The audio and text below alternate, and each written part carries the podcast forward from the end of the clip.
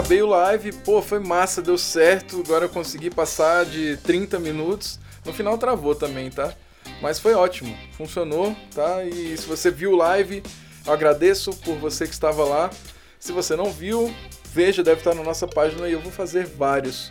Foi uma boa experiência pro dia, né? Um live no Facebook bem sucedido. Obrigado. No fim de 30, 40 minutos falando no Facebook, acabou travando, né? Mas teve uma pergunta específica que eu queria falar sobre e eu vou ler ela aqui e comentar um pouco dentro desse vídeo. Então, o Murilo me perguntou: teria alguma dica para começar a ganhar dinheiro no ramo? Eu tenho, tenho boa experiência com programas, mas não sei exatamente o que fazer. Seria fazendo trabalhos, frilas de filmagem, fotografia? Como foi com você? Eu, ao longo do tempo, vou contando a minha história, né?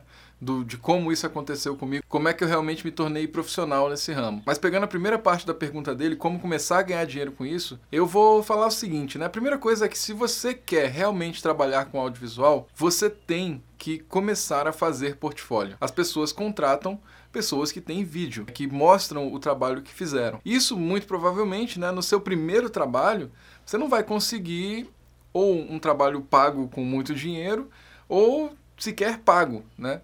Então eu falei isso há um tempo atrás em outro vídeo, que você poderia, por exemplo, procurar um amigo que tem algum projeto, seja um canal no YouTube, seja um negócio, você pode fazer um institucional, um vídeo promocional para ele, e aquele vídeo vai ser um projeto que você vai transformar em um portfólio para você, que você vai construir junto com ele e dar o seu melhor, né? Porque aquela é a primeira parte, a primeira base do seu portfólio.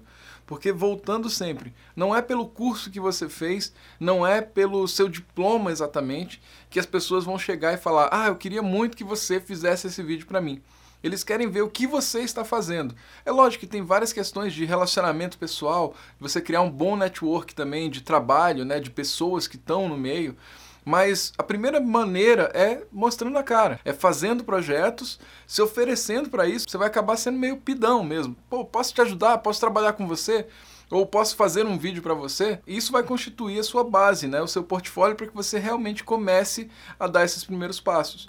E a partir daí as pessoas vão começar a ver isso. E o bom é que hoje em dia você pode mostrar, você tem o YouTube para isso, você tem o Facebook, você tem o Vimeo. É muito fácil botar esses vídeos na rua e a partir daí as pessoas vão começar a te chamar. Então, com a sua experiência e com a qualidade do que você está construindo, você também vai se posicionando melhor enquanto profissional. O Murilo perguntou também: começa fazendo filmagem, começa fazendo fotografia. Bem, você pode começar de qualquer maneira, né? Mas eu acho que é interessante que você já tente começar a se posicionar, seja como um fotógrafo ou seja como um videomaker. Porque misturar as duas coisas, primeiro que no mesmo evento é muito complicado você fazer as duas coisas juntas, tá? Então você vai ter que escolher uma delas para fazer. E os trabalhos de fotografia e de videomaker, principalmente quando se trata de eventos, né, falar de casamento, eventos sociais, congressos, essas coisas, sempre precisam das duas coisas, né? Uma cobertura fotográfica e uma cobertura videográfica.